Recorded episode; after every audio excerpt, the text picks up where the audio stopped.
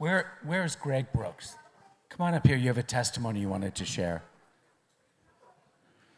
He said,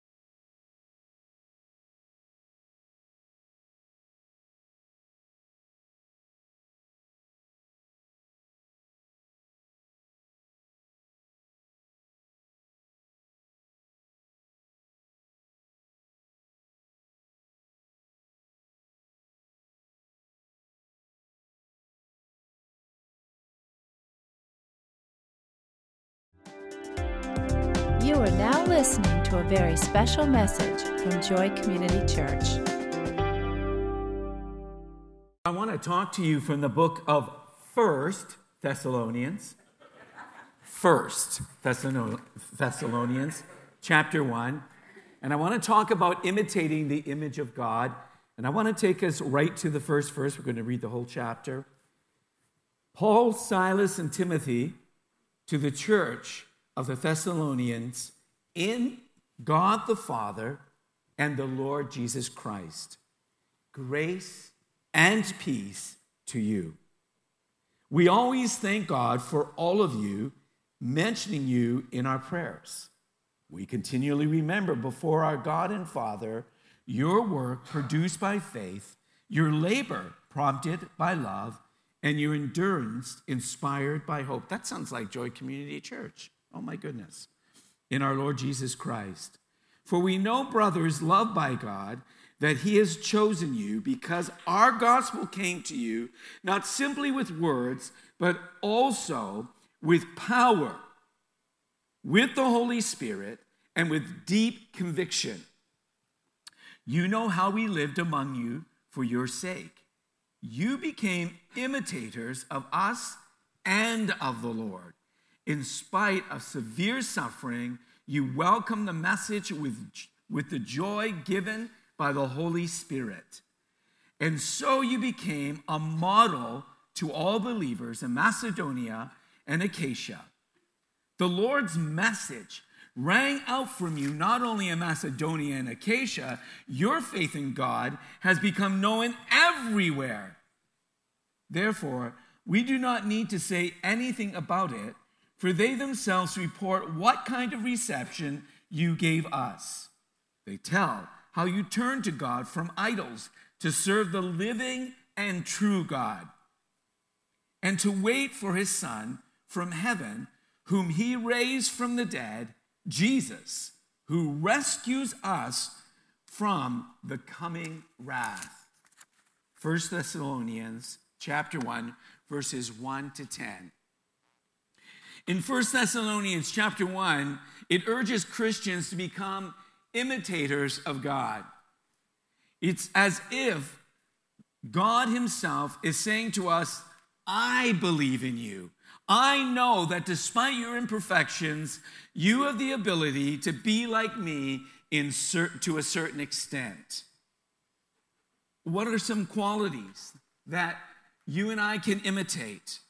The Apostle Paul tells the Christians to pursue a way of life characterized by unselfish love, kindness, tender compassion, and forgiveness. We see that in the book of Ephesians, chapter 4 and chapter 5.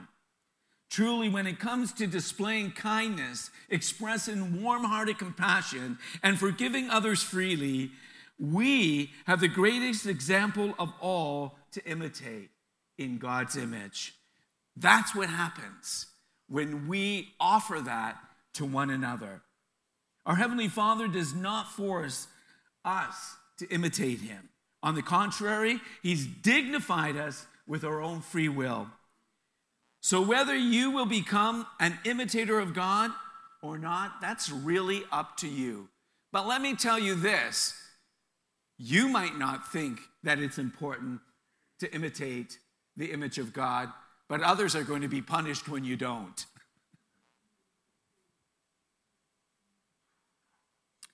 Never forget, though, that you have within you the potential for displaying godlike qualities.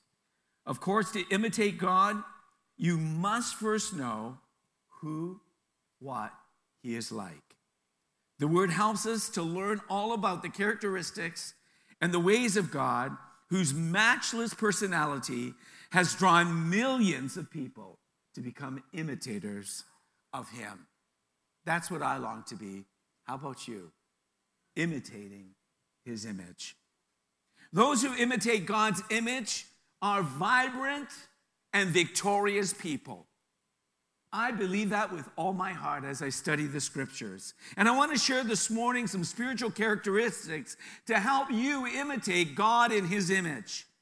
And the first is found in verses 1 and 2 and verse 5, and that is emulate God's person. In 1 Thessalonians, verse 1, it says, To the church of the Thessalonians in God the Father and Jesus Christ, uh, Lord Jesus Christ, grace and peace to you. And when you look at those two verses, you see the salvation of our Lord Jesus Christ that came from our Heavenly Father. We see in the scriptures, and we see in verse 5 that the Trinity is mentioned in this chapter, and that there are three persons who are involved in our salvation. And he starts off in verse 1 wanting you to know that you've been marked by God the Father, God the Son, and God the Holy Spirit through their salvation plan. You've experienced this interactive grace that doesn't cease today, but is alive today as you and I work out our salvation in Jesus Christ. Part of embracing his person is understanding that you don't just require Jesus to understand Jesus. You are required to understand our Father in heaven. You're required to understand and experience who the Son of God is. You're called to actually allow the Holy Spirit to dwell within you, and you are called to be somebody who personifies the Father, the Son, and the Holy Spirit. How? By His grace and peace. To know that as you imitate His image, you are practicing on a daily basis, walking in the free gift of His salvation for you, walking in the favor of His grace, and understanding that when you need the Father and you need the Son and you need the Holy Spirit, that you can tap into a peace that will surpass all your human understanding. It will guard your heart. It will guard your mind. It will guard your soul. It will guard your spirit. A peace that passes all human understanding. I don't understand it. If you think you do, He'll put you through some circumstances where you require more peace. Been there and doing that right now. And I love the opening because we kind of just read and kind of move on because it's the intro. When it's the intro that establishes who he is in his image. He's filled with salvation. He's filled with forgiveness. He's filled with resurrection life. And we get that in grace and peace. So, God the Father, we're saved by grace. God the Son, we are saved because he died on the cross. And Christ emerges not just as Jesus as Lord, but Jesus as King of kings and Lord of lords. He is the conqueror over any enemy, over any demonic force, any over any worldly system that would try to shut down Father God, the Son of God, and the Holy Spirit. They're already defeated in his name. And so when you're imitating the image of God, you embrace and you take on and you emulate the power and the grace and the compassion and the peace of the Lord Jesus Christ through the Holy Spirit, and you're marked as a child of God. It's powerful, folks, to emulate his person. A story is told by Frederick Buechner, and it's called The Happy Hypocrite. And it's a story about a man who was born with an awful facial deformity. And he grew up alone and lonely. And when reaching adulthood, he decided to move from his town to begin a new life. And on his way, he discovered a beautiful mask that fit him, making him look handsome. At first, the mask was uncomfortable, and he was afraid that people would find out who he really was. But he continued to wear the mask every day. In his new hometown, he made many friends and fell in love. But one day, a wicked person from his old hometown came to the new town and discovered this man's true identity. In front of his new friends and his fiancee, the person forced him to remove his mask. And re- when he removed his mask, it revealed a, ha- a, a handsome face. I'll get it out. His face was conformed to the mask after all those years. And becoming like Christ is comparable to this. Go ahead, make a decision today that you are going to put on the person of God, of Jesus Christ, and the person of the Holy Spirit, and you will emulate his image. And uh, at first, when you put on Christ and you put on God and you put on the Holy Spirit, it seems unnatural or uncomfortable. And maybe you think that you may be trying, you may be trying to be a fool. But that's a lie of the enemy. Every day I encourage you, keep on putting, keep putting on Christ, keep putting on the Father, and keep putting on the Holy Spirit. Tell them that you're making yourself available to be more like God the Father, God the Son, and God the Holy Spirit.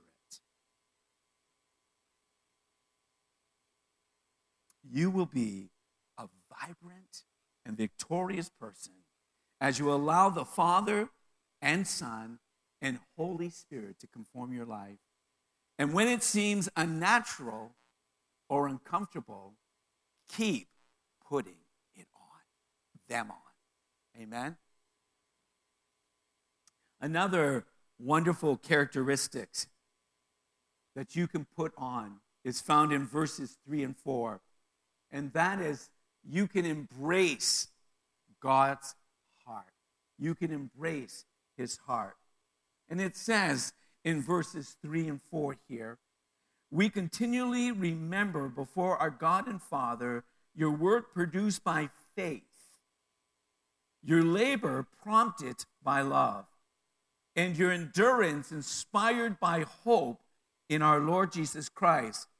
For we know, brothers, loved by God, that He has chosen you. So glad He's chosen us, aren't you? Oh my goodness, where would we be today had He not chosen us?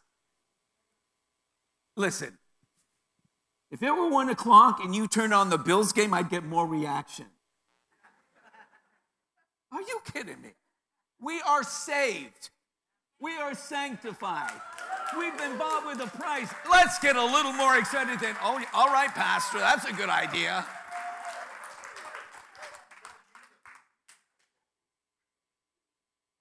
Faith, love, and hope have transformed your lives. Faith, love, and hope have inspired your lives. Faith, hope, and love are the bedrock of your faith. Amen? They keep you steady in the storm. They keep you steady when you're tested. They keep you steady when you're facing tribulation. It is faith and love and hope that make you stand strong. And people look upon your life and say, That indeed, that person is indeed a believer. They're a Christian and they are a role model to me. I said that to Pastor Deborah. After all she's gone through over this last year, and many years, by the way, she is a role model to our staff. She never comes into staff meeting grumbling and complaining. She never tells us. We have to drag it out of her. And even when we drag it out of her, she still won't tell us at all. She because she's saying God's going to take care of this. She's not denying what's happening. She's just focusing on who can help her as this all unfolds. Amen. And she becomes this role model for us on staff as somebody who really has embraced faith, love, and hope. And in her situation right now, that has got to be her bedrock. That has got to be her foundation. And she inspires all of us. I like what Dr. Kenneth Almer said. He said, We may never have a perfect heart, but we may have a heart that runs after a perfect heart. That helps liberate me. I don't know about you, but some days this boy doesn't have a perfect heart. Sometimes I don't even think I have a heart. I can be so cranky. I can be so annoying. I can be so irritating. And I can just, well, whatever. Be, you know, just be cantankerous at times. And then I get disappointed because I want to have a heart after God. Isn't that what he said about David? He was a man who had a heart after God. God didn't say that David had a perfect heart, God said he had a heart after me. That's really what he's looking for, folks. When we embrace his heart, he's hoping we'll embrace his heart so that we'll have a heart after him. We'll go for the gold. Amen. And so it just inspires me this faith, hope, and love. He talks about having a work of faith. We see that work, a, a work of faith must always lead to works, it means service. If you say that you are somebody who loves the Lord and that you're in right relationship with the Lord, then you're serving God somehow. And if you're not, you need to get busy and serve Him. Because that's a part of faith. If the Thessalonians had continued to worship their idols while professing faith in God, it would have caused others to question their salvation in Christ. We see that God's heart is emulated in the labor of love. And the labor of love is evidence of our salvation, and that we have embraced God's heart for forgiveness. Forgiveness is one of the greatest characteristics of God's love. It's what motivated his love for us, and it allowed us to receive his love because he forgave us first, even when we were still sinners. It's powerful.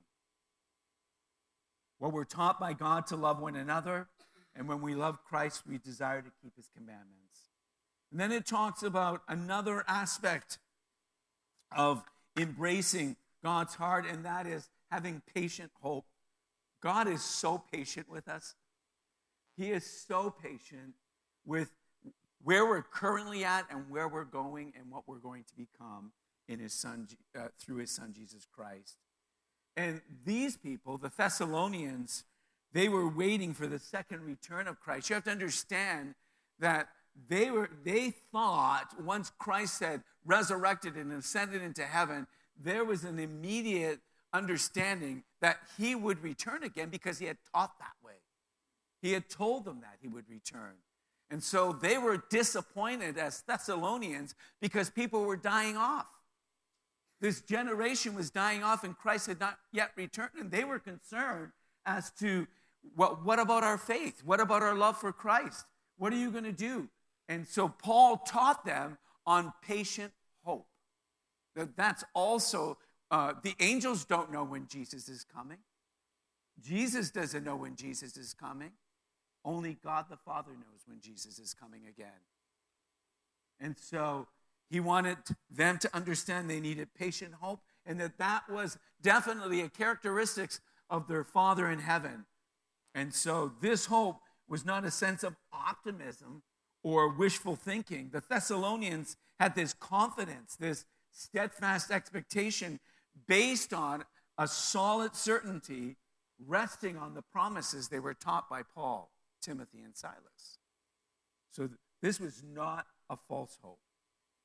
You will be a victori- you will be victorious when you let the virtues of God's faith and his love and his hope influence your salvation. You're like, well, I'm already saved. What's your issue? You're supposed to work out your salvation with fear and trembling. You're supposed to be, be somebody that once you're baptized in water, and that baptism represents your identification with the death, burial, resurrection, and ascension of Jesus Christ. You're declaring your faith, your hope, and your love for the Lord Jesus Christ. And you're called to go back to the first verse and let the grace of God sustain you on your journey so that you can work out your salvation in these times, in these days, in these hours with excitement and joy and tenaciousness. This is a season to be tenacious in faith, in love, and hope. Can I tell you? It is not a time or season to be idle in your faith. You're going to get your bottom kicked and you're going to go from one district to another. I'm telling you, you've got to hold on to the gospel of our Lord Jesus Christ. And you've got to say, wait a second, I am saved by the grace of God and I'm holding on and I'm going to fight the good fight, and I'm going to fight with fear and trembling, and I'm going to allow God the privilege to work in me his heart, his spirit.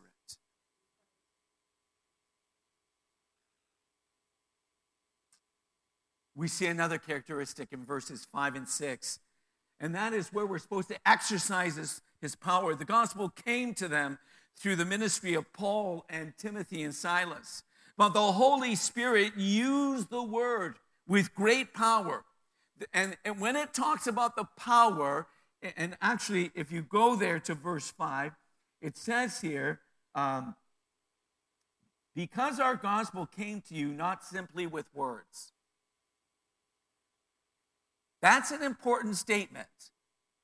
Paul is saying here, first of all, there was a demonstration of the Word of God through the salvation of your lives. There was a demonstration because the church was established in Jesus Christ. And there was a demonstration because that word power means signs, wonders, and miracles.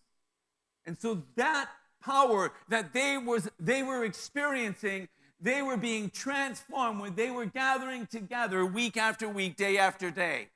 These people were encountering the Spirit of the living God with the manifestation of the gifts of the Spirit and the power of the Spirit, and they were experiencing this life in Christ, this abundant life. And he's saying, This is not a humdrum faith, this is action filled, spirit filled life. You can either have it or you can deny it. And more churches are denying the supernatural manifestation of the power of God, and people come into services that are dead week after week. That's not what I hope for at Joy. You understand? Why do we need to pray? Because the enemy has come to steal, kill, and destroy the power of the Holy Spirit. Shut it down, label it, and say it's ineffective today. I say the Spirit of where the Spirit of the Lord is, there is liberty. Amen. Come on, get excited for Jesus. You want to imitate the image of God? God is almighty. God is all powerful. God is ever present. God is all knowing. God is all loving. God is all forgiven. He calls us to emulate, to embrace, and take his heart and say, folks, you need to experience Jesus Christ as Lord and Savior. There is a power that can transform your life. When I look out at this congregation, I don't see people who are misfits. I see people who are king's kids and they're transformed from glory to glory to glory. You're not perfect. I am, but you're not perfect. I'm just kidding on Facebook land because now they're already quoting that and saying this guy's off his rocker. I am off my rocker. And I'm very happy about that, actually.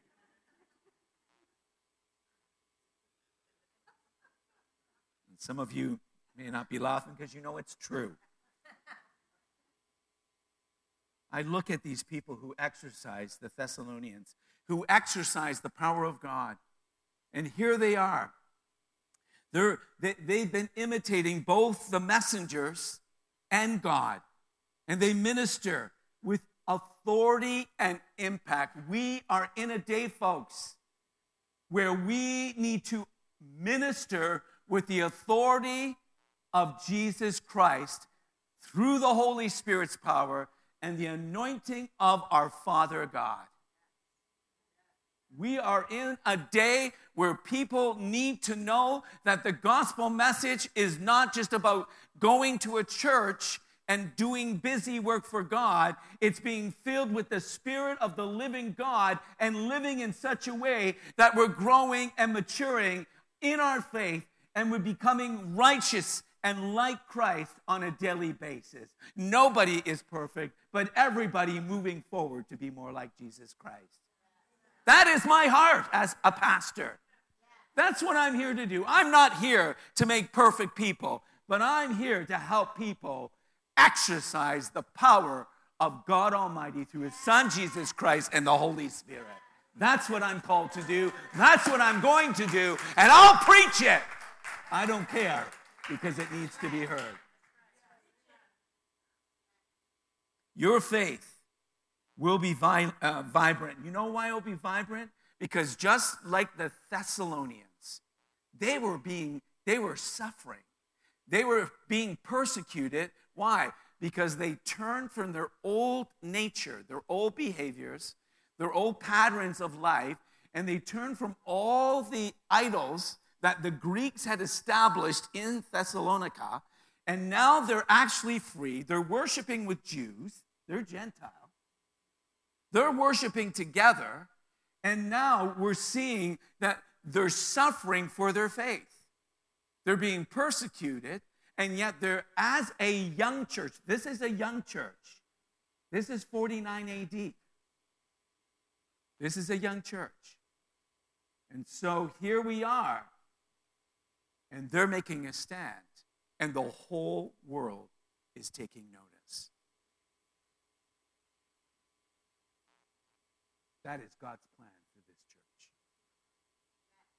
It is God's plan for Joy Community Church It absolutely is.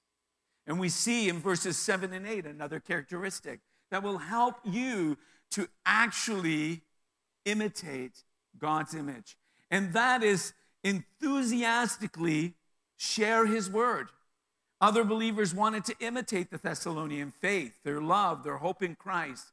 In verse 5, we see the Thessalonians are receivers of the word from Silas and Timothy and Paul. But then you see in verse 8, you see this progression of growth. You see this progression of transformation. You see this progression of grabbing on to the authority of the Word of God. And now they're not now just receiving the Word, they're transmitting the Word. And that's what the issue is today in the local church. Let me come and get, get, get. And God's saying, wait one moment here. How long have you been saved? Because I want to use you. How long have you known the name of Jesus and experienced my transformation in your life? Then get up and be a transmitter rather than a receiver. I'm calling my church in this hour to be transmitters of the Word of God, the authority of God, and the Spirit of the living God. I want people to know that I'm a God who has a heart for them, and you are my messenger. I need you to go. On October 7th, 1857, C.H. Spurgeon preached to the largest audience ever, some 23,654 assembled at, in the Mammoth Crystal Palace for a national day of fasting and prayer. A few days before the event, Spurgeon had gone to the huge hall to test the acoustics. Stepping into the pulpit when nobody else was there, he lifted up his voice like a silver trumpet and proclaimed, Behold the Lamb of God who takes away the sins of the world. Then Spurgeon repeated that one verse again Behold the Lamb of God who takes away the sins of the world. Satisfied with the acoustics, he left and went his way. And unknown to him, there were two men working on the rafters of the large auditorium. Neither, neither of them were Christian. And one of the men was pricked in his conscience by the verse that Spurgeon quoted, and he became a believer that day. Such is the penetrating power of God's eternal word. There is so much word in you. There has been so much teaching through the years in you. You have you can turn to any iPod cast, any radio station, television station, you name it, you can get the Word of God. It's so accessible today. And God's saying it's one thing to read it, it's another thing to believe it, do it, live it, and bring it. And I'm looking for people who will bring the Word of the Lord. Are you one of those people? Because He's looking for you. We become vibrant and victorious Christians when we courageously share the Word of God? Do other people give testimony of how the penetrating power of God's work has impacted your life? Do they see it? When they interact with you, do they hear it? Do they experience that living, active word in your life? Or do they hear complaints and grumbles and all the things that God ain't done with your life yet? Think about it. There's enough of that going around. People need the word of the Lord. Amen? That's what they need. They need the word of the Lord. I look at verses 9 and 10 and I see another characteristics of really imitating God's image. And that is what God has promised to do for us. Verse 9 says, Surely you remember, brothers, our toil and hardship we work night and day in order not to be a burden to anyone. Oh, I'm reading the wrong scripture. Oh, that's still a good scripture, just the wrong chapter. Gee, I didn't think I would redo what I did last week. Here we go, verse 9. For they themselves report what kind of reception you gave us. They tell how you turned to God from idols to serve the living and true God. Do you know how much how many people need to understand He's not a religious God, He's not a denominational God, He's a living, true God. He's a God that cares about their current situation, and He longs for them to understand that He's called them to imitate His image as well as He's called us. And He wants them to expect, He wants them to be expectant of the Lord's return. Many humbly denied their old behaviors. They had their work of faith, which made them expectant people. They had their labor of love, which made them expectant people, giving them tender compassion for the lost. We need tender compassion. We need merciful hearts. We need an expression of forgiving spirits that go out and take the word and give that word in such a way that people want to respond by asking for God's forgiveness. It doesn't start anywhere else but there.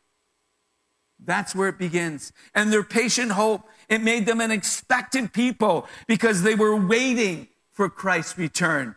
The word wait here is describing a deep patience, a, a willing confidence, and expectancy. I am expecting to be transformed into the image of my Lord Jesus Christ. I'm expecting that as I do that, I'm going to be prepared for the second of coming of Jesus Christ. And I'm, if he comes after I'm gone, then I know I'm going. Amen. And when he comes, I'm going to grab onto whatever he's lifting, going to pull me up. I'm going to grab on quickly. That's all I have to say. And I'm going to say, You're, you finally came. I've been waiting. I've been expected. I've been so confident that you were coming in. You're better than I thought you were going to be. Hallelujah. Amen. He's so awesome. I love what Jack Hayford said. I thought this really pulled everything together for me. This one quote The return of Christ is an assured future event and that event is closer than it has ever been before. I love that. I'm living with that anticipation in my heart. Amen? I hope you do as well. Your faith, your love, your hope annulate his person. Embrace, embrace his word. Expect his second coming. You will become a vibrant Christian and you will be a victorious Christian because there in you lies a new anticipation that you're not just living for self, but you're living for his return. And as you live for his return, you're not serving self, you're serving people and his church and his kingdom. Amen? Let's pray. I don't know about you folks, but I'm telling you, I am so thrilled to be here today.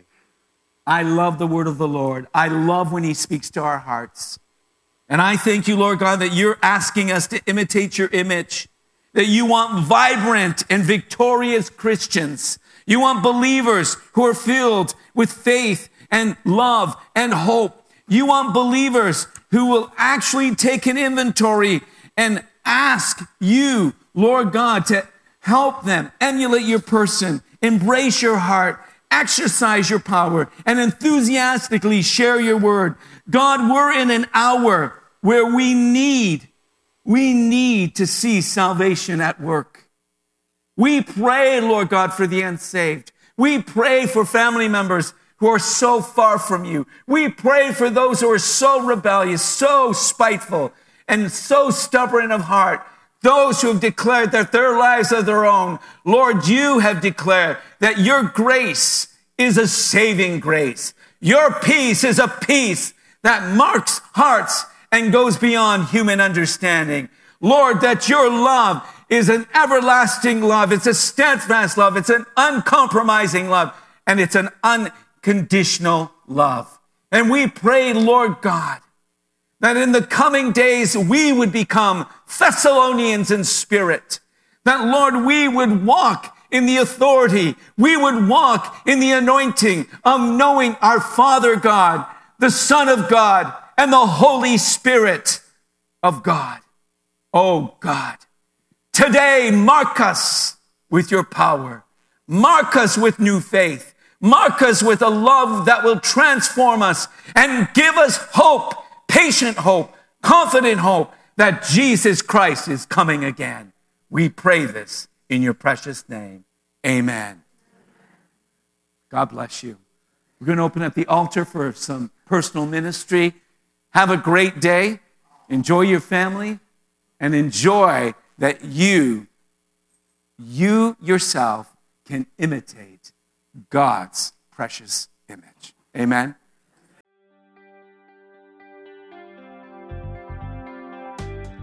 Thank you for listening. For more information, please visit us at joycc.info.